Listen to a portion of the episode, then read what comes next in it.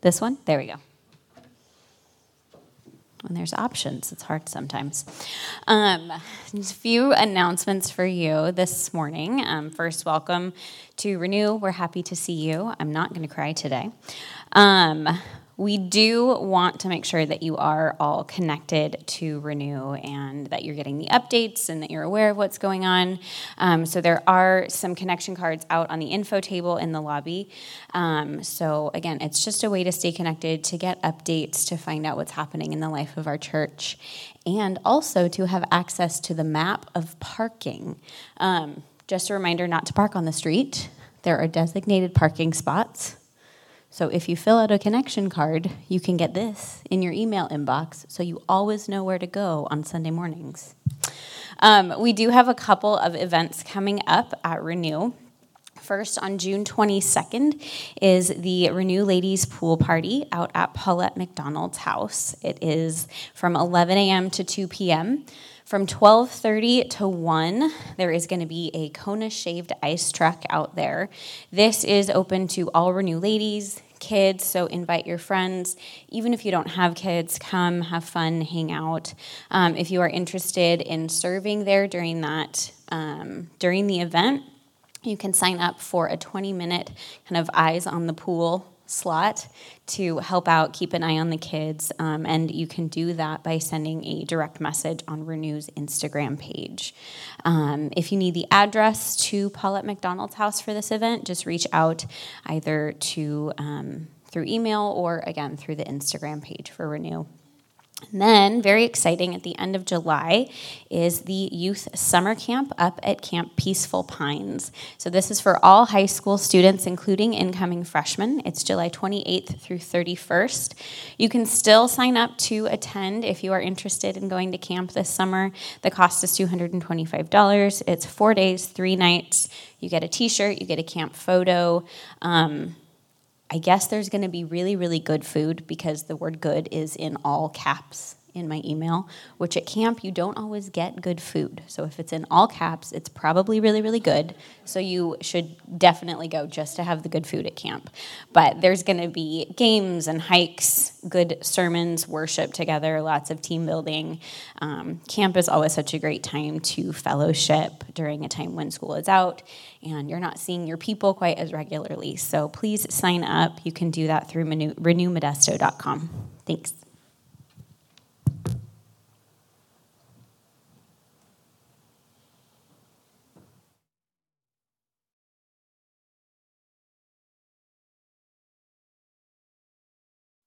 Well, it's my privilege this morning to uh, introduce Troy and Becca Sammons to you. When I come up, Troy, um, Troy and Becca and their family are impact partners and uh, serve in South Sudan, our home on uh, home assignment for a while, I think until this fall or so.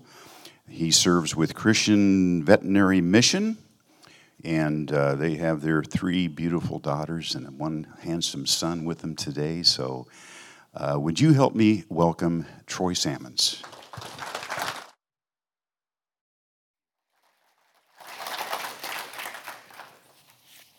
Good morning. Good morning. Before I forget, I need to do something that involves you guys. So, we've been serving in South Sudan for the last five years. The home church that we have there is called African Inland, Mission, or African Inland Church in Ifwinyak. It's a small little church made of mud and tin um, but that's where we've been fellowshipping for the last five years. As is their custom, me as their member, if I go to another church, I have to bring greetings. So that's what I'm doing this morning, and you guys have to receive those greetings by warming up your hands and cheering as if your favorite team just won the Super Bowl. so on three. Ex- excellent job. So I will return those greetings back to them. Um, our family has been serving for the last 13 years, seven of those in Kenya, the last five in South Sudan. And as we return in the fall, we will be transitioning back to Kenya to serve both in Kenya and in South Sudan. So that's our plan. But this morning, I wanted to start with a question. Um, the question is this If you were a retiring African bishop and you were telling one of the young guys coming to be a missionary some words of wisdom, what words would you impart to him? So my friend received this quote on this slide. It's a little bit hard to read, but it says, Feast on the word and live it out in the village. And if you don't remember anything else I say today, remember this quote from the African bishop giving it to a young missionary going out Feast on the word and live it out in the village. So on the next slide, you'll see Robert. This is the village that he went to. He's the one that received this quote from the retiring bishop. Him and his wife have been serving in this little village called Iboni in the Lopit Mountains. On the outside, it is spectacular. Nestled in the mountains with these tall, peaked, palm leafed roofed thatched huts that they have around, um, winding roads going through the village. In the rainy season, is green and lush all around and grows lots of food. So you go back to that quote and you think, okay, I could do this.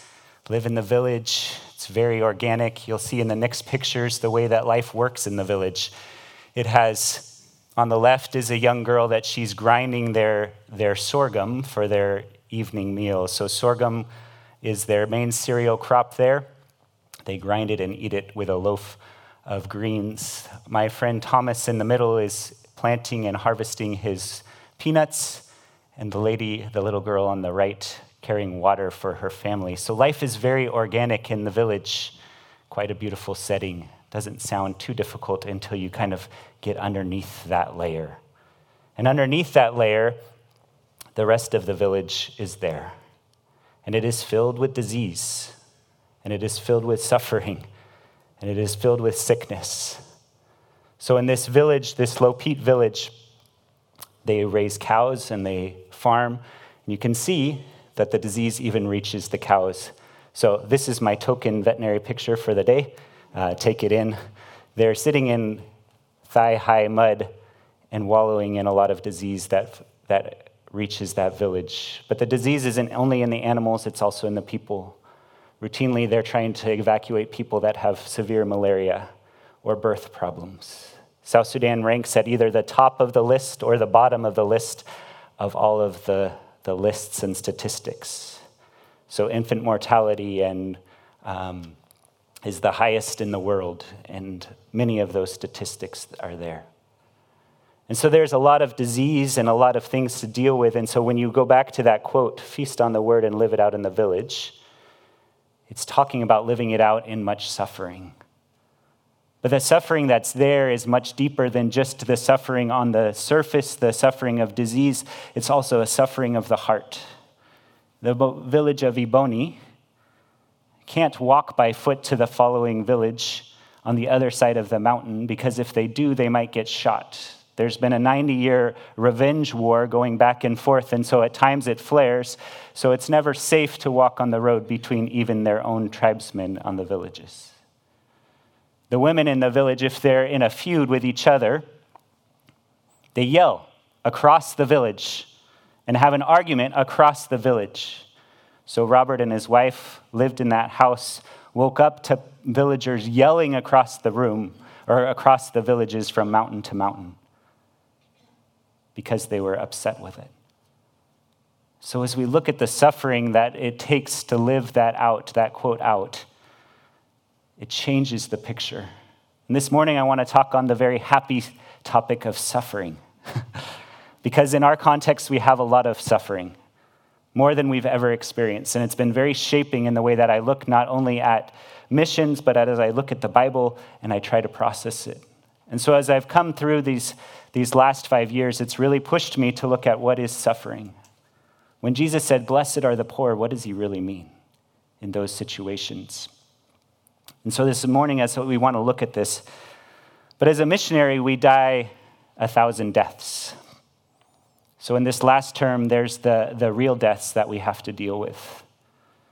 Our colleague, close work colleague, and a pastor in Torit, where we stay, was murdered a mile from our house. It was a revenge murder because he was of the right status in the community, and another clan had a vendetta against them and decided that they would murder our friend.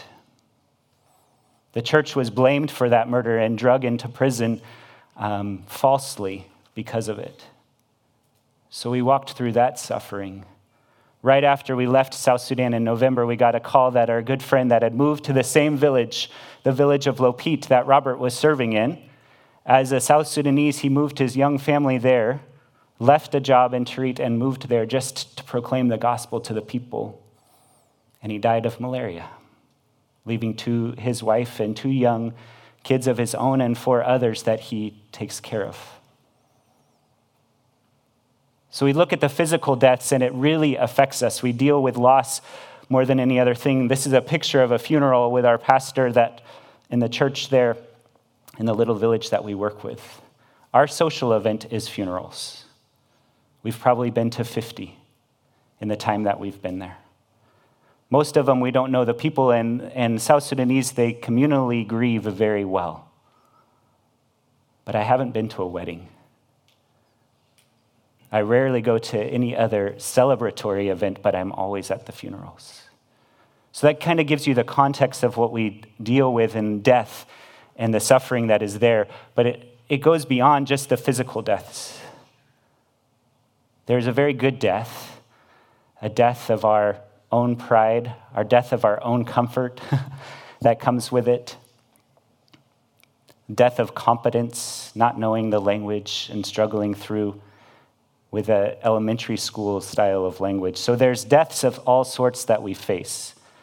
And I wanted to tell you of one of the sufferings and deaths that we had to go through. And this was the death of my favorite pair of shoes. and the story starts is that I have very finicky feet. And so a good pair of shoes is a great thing to have in South Sudan. And this was the best pair of shoes. And on a Saturday night, I got a call from our friend Joseph who works with us, and he said, My uncle has passed away. Would you be willing to take the body to Lodo, the village where he's from? Immediately, my heart dropped. The question in my mind was, Why in the world did I get this question? The rest of the missionaries were out of town, so the burden fell to me. My car is really big, it can haul a lot of people, and so I reluctantly said, Yes, tomorrow after church, we'll go to the village, knowing the road that I had to drive. So every road in South Sudan is terrible, but this is my worst road in South Sudan. So you drive a little ways, then you go down into a, a huge pit hole, usually covered with a placid lake of water. And underneath, you have no idea what's underneath. So this is the drive, just not one, but every five minutes into another pit hole, out of another pit hole, into another pit hole, out of another pit hole. On a really good day, it takes an hour. On a really bad day, you don't make it. So, the dry season, there's no water. The wet season, it's impassable. We are somewhere in between. And he says, Can you take me? And I think, No, I really don't want to do this, but it's the right thing to do. So, I go through the morning. I go to the village church as my tradition in the morning. And then I go through to the other church, and after church, we load up the car and drive to the site uh, where the body is and where the family has gathered. And we drive to the site, and I am so, so happy because another car has volunteered and taken the body out. And I think, oh, thank you, Jesus. I don't have to drive that road. But in my moment of weakness, the rest of the crowd that's there is saying, Can you please take us out so we can mourn the loss of our brother in the village together? And so, for some reason, which I still don't understand, I said yes. And we packed the car full of people, and this car can hold a lot of people, like 12 or so. And we st- started on our way. So, this is about a half an hour into the journey. I made the wrong choice of going left instead of right in the water and ended up like this. Not to worry, there's a winch on the front of the car. So we climbed out the door, tried not to step in the puddle with my nice shoes, climbed over onto the bull bar, and started pulling the winch out. And the winch kept coming and kept coming and kept coming until it landed on the ground because the winch connection had broken. And I thought, ah, why? Why am I here? And then I look down and I see that not only did the winch come off, but my front left tire is now flat, and we are stuck in the mud. At that point, half of my carload of people got up and started walking back to town. They were very wise. For me, I was stuck here. Uh, my pastor and Joseph, they started working on the winch. I started inflating in the tire. Two hours later, we were up and ready to go. So we continued on our way. And we continued a little ways, and again, stuck. This time the winch was working, so it only took us a couple minutes and we continued. And by the time we were there, I had I told them you have 15 minutes cuz I do not want to sleep out here and we have a huge road to get back to in front of us. It's a miracle that they only spent 15 minutes because they must have seen how frustrated I was in the situation. So I got back in the car. We headed on our way. We navigated every single one of the potholes that we went successfully, and we came to a fork in the road. As we had been on our journey, one of the car that had taken the body had already returned back and passed us on the way. And so as I hit the fork in the road, the right fork takes you on a conservative but longer route back to town, and the left fork takes you through the mud. So I had made my decision we are not touching that one. It's getting close to dark. I have no interest in being there faster. Let's get there the slow route and get home. And on the corner was the guy waving, Please stop. I need help. I'm stuck. If you're stuck in South Sudan and someone another car is around, you can rely on them because at some point you are going to be the stuck car and you have to help them. So, under obligation, I drive down the left fork to where he's parked and he says, "Just go this way through the mud. This is the way that I went and I didn't make it, but if that way looks good and you'll make it." So I drive into the mud, stuck up to the running boards. Nowhere to go. I get out this place, there is no dry place around me, so we're now knee deep in mud. I roll up my pants. We try to winch, the winch doesn't work. We're too stuck. We try to dig, the dig doesn't work. We try to winch his car to my car to see if we can get him out. That doesn't work. We're thoroughly stuck. So, in the wallow of it, or in the, the mire of the mud, I take off these beautiful shoes of mine, try to clean them out of the mud, and set them aside. Our only hope at this point, as it's getting dark and darker and darker, is that there is still another car behind us. And if he can pull me out, then I can pull him out, then we're all out of this mess. So the group of guys from that car come, and they try to push me out again. Still no luck. But finally, we get a tow rope. He pulls me out of the mud backwards. I'm out of the mud. I pull the other guy out of the mud. I go to retrieve my shoes, and someone has stolen my shoes. so now I'm in the middle of South Sudan, fuming.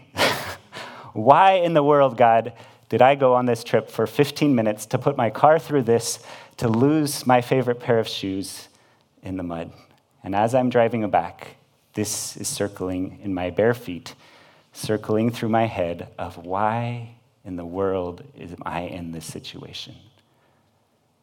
And isn't that the question that we all end up when we're suffering? No matter what we're suffering from, it's always the why. Why is this happening? It makes no sense. Why am I here? And it leads you to a place where you just wallow in those whys, and it really causes you a, a big problem. So I think as we look at this, this question of why, it gives us a picture of the Western mentality on suffering. We wallow in that why, we don't understand the purpose, we think it's senseless, and we stay in that place, wallowing in those whys. And it leads us to another question I just need a to finish this suffering. I just need a you fill in the blank. And then we, we teach, we keep talking that over and over in our brain. I, I don't understand this. Why, why, why? I just need a, and we fill in the blank. And then we teach that to our friends when they're in the suffering. And it's a very dangerous place to go when we're in suffering is to, to wallow in the why and then to ask the question, I just need a, or to make that statement, I just need a, and then we fill that blank in and then we teach that to our friends repeatedly, and that's our way of coping with suffering. The South Sudanese, they have a different way of coping with suffering. Their worldview is different. They're an animistic people group. Um, so, those that come out of animism have a strong fear or worship of ancestors on the way that they affect life. And so they live by blessings and curses, but more on the cursing side of it. So if one of their ancestors has cursed them, that is the reason that it provides for them the worldview on how to process suffering. So interestingly, they don't ask the why question. In fact, they're much farther along in the game than we are because they accept that trouble is going to come their way. They accept that as part of life, and so they don't wallow in that why, but they, they move instead to this piece of fear based in their worldview of somebody's cursing me and I just need to get back at that person. And so their processing ends in revenge. Who can I take my suffering out on? Somebody has caused this suffering in my life, so who can I take this suffering out on? And we end up in that place of asking one or the other. Either the, the suffering that we has no purpose, or if I'm suffering, I need to take it out on somebody else. But the Bible doesn't deal with suffering that way. And this morning, I wanted to deal with and look at what is the biblical response to suffering. How do we deal with suffering from the Bible's perspective? And so there's many, many places that we can go in the Bible to look at this topic. I've picked one text from the book of Romans. Let me read it together and we'll meditate a little bit on this. From Romans chapter 5, verses 2 through 5, it says, We rejoice in the hope of the glory of God. More than that, we rejoice in our suffering, knowing that suffering produces endurance, and endurance produces character, and character produces hope.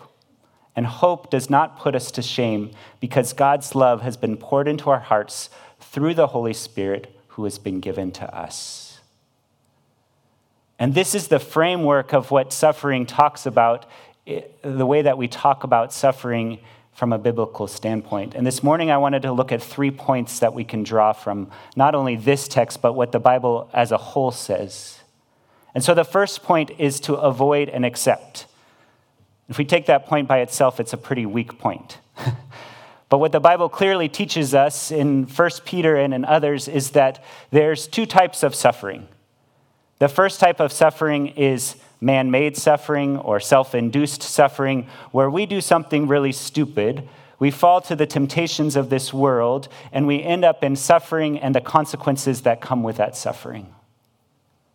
And I'm not going to spend a lot of time looking at the list of things that we can do, but the point is that there is self induced suffering with natural consequences, and then there's another category which is much more mysterious.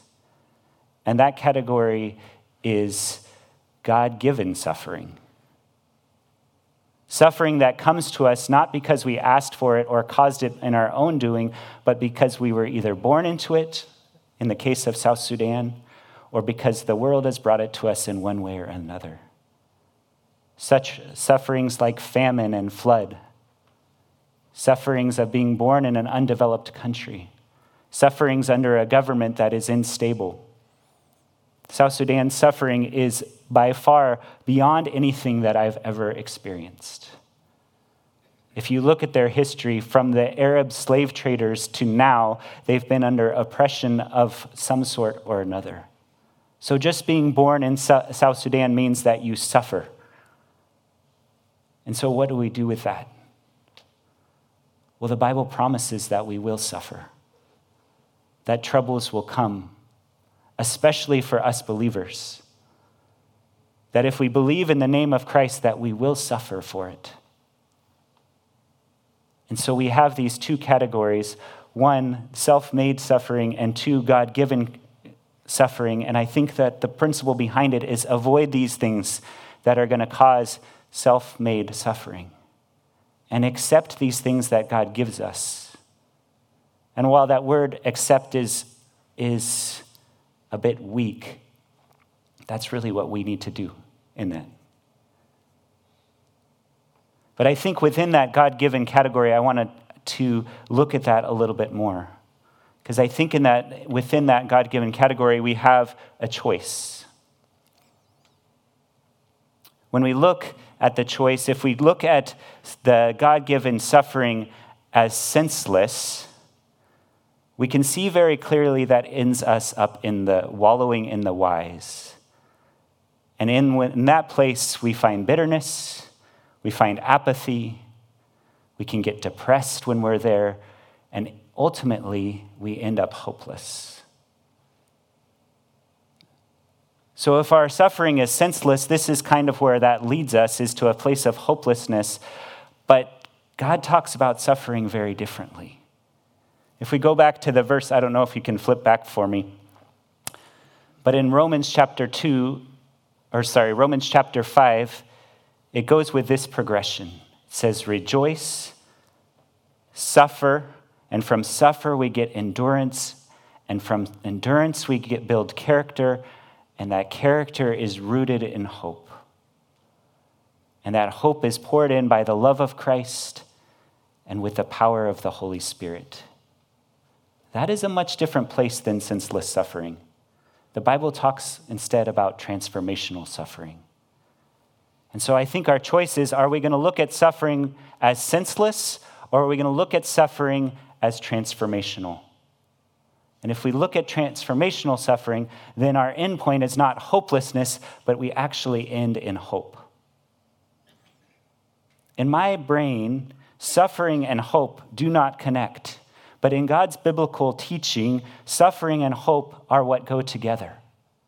Hope comes out of suffering. So as I wrestle with this, I see a much different way of looking at suffering, suffering that leads us to transformation. So, the third point that we would look at is that in order to get to this hope that we have in suffering, we have to have a perspective change. And that perspective change has to move from start asking the question of who rather than the question of why. Who is the one that designed this suffering, and for what purpose did he design the suffering in my life? So we start asking the question of who rather than why. And I love, as I've been thinking through this thing and the perspective piece of this, there's several pieces that come together. And one of the, the things that I'm thinking about that you can wrestle with is that I've decided that hope does not stick in our life until it's been worn through suffering. Now, that's not in the Bible, so take it for what you want. But think about it that if we really want hope that sticks in our life, it has to be worn through the sufferings of our life. And that has to be what we land on. The book of 1 Peter, which is a, a great teaching on suffering, says in chapter 3 that we must have an answer for the hope that we find in Christ. That verse is in the midst of Peter explaining how we are to suffer and how we are to go through suffering in this world. And so when he says that in that verse, it's, it's takes on a different connotation if we leave it in context of what it's saying. Because you are going to go through suffering, you must have an answer ready. And that answer must be given with gentleness and respect. And then he goes on to say in chapter 4, just a few verses later, that just as Christ suffered, so we must arm ourselves with the same way of thinking as we enter suffering. So I think, in the practical sense, this hope has to be rooted in something that we're talking about. And the beautiful thing is that both Peter and Paul and everywhere else that we look in the Bible does not leave this hope as this empty thing, but completely roots it in who Christ is in Romans, I, I, I just decided this morning that I had to read this passage, the rest of this passage, because it's so beautifully written, so I don't have it up there. But let me read it through from verses 2. It says, Through him we have also obtained by faith into this grace in which we stand, and we rejoice in the hope of the glory of God. So he starts right here. We rejoice in the hope of the glory of God. Not only that, but we rejoice in our suffering, knowing that suffering produces endurance, and endurance produces character, and character produces hope, and hope does not put us to shame, because God's love has been poured into our hearts through the Holy Spirit who has been given to us. For while we were still weak, at the right time, Christ died for the ungodly. For one will scarcely die for the righteous person, though perhaps for a good person one would even dare to die. But God showed his love for us in that we were, while we were still sinners, Christ died for us. It continues on on how amazing Christ's love is for us. How beautiful that love is. How Christ suffered alongside of us in order that we might live eternally with him. Our hope is not on flimsy things, it's on the person and the work of Jesus Christ. And when we have that perspective, we need to go into suffering with that perspective. I think as he says, arm yourself with the same way of thinking, he's saying, prepare yourself, premeditate on who Christ is, so that when you get into suffering, you have that perspective. Meditate it on when you're in suffering. And post meditate on it, if that's a term or a phrase, when you've gone through the suffering and come out the other side, on what you have learned about who Christ is in your life when you're dealing with deep, deep suffering, this is the only way that the Bible describes how to do it. Is to go to Christ, be rooted in Christ, and find your hope in Christ. And the more that you sit on that hope, the more it will continue to show itself in your life, in your character, and the way that you live it out. The way that this is described the best is in the book of Job. In the book of Job, for those of you that are not familiar with the book of Job, it's another book on suffering. And it spends 41 chapters or 40 chapters, Job going back and forth with his friends on the purpose of this suffering and the ins and outs of suffering as a righteous person. And what he comes to after God talks to him and shows his glory to him is he comes to this point, and I think it is the most beautiful description of what happens in our suffering says, I had heard of you by the hearing of your ear, but now my eyes sees you. Therefore I despise myself and repent in dust and ashes. Job is saying, I had heard about you. I had known about that you were a good God. But after walking these trenches with you, after suffering without understanding the cause of suffering, I have come to understand you in a way that I never understood you before. My eyes see you for who you are. And I think that is the beautiful truth behind suffering. We can hear about God, we can say we have hope, but until that hope rides through suffering, it's a weak hope. The hope that is founded in Jesus is the hope that we have. So let me circle back to the beginning. The quote I gave you at the beginning was Feast on the word and live it out in the village. This is a really good missionary quote. Not all of us in here are missionaries in the sense that we, go, we have gone out overseas, but all of us are called to live missionally. And whatever line we've been telling ourselves about suffering in the past, if we feast on the word and go back to who Jesus is, and find our hope in there, then we have an answer for our own suffering, but we also have an answer for the world around us. And it is our duty to know Christ well enough to give it out in the village, in Modesto, in every place that we go and see. Let me pray for us to do that today. Jesus, we come to you. We love who you are. We want to know you more. We thank you that you suffered alongside of us. That your suffering that went to the cross and defeated the cross gives us hope to live each day through the trials and through the troubles that you've brought our way. Lord, help us to go live this out. There is a world that is hurting in our own backyard and all over the world that needs the hope of Jesus. Help us take it there by the power of your name. In Jesus' name we pray. Amen.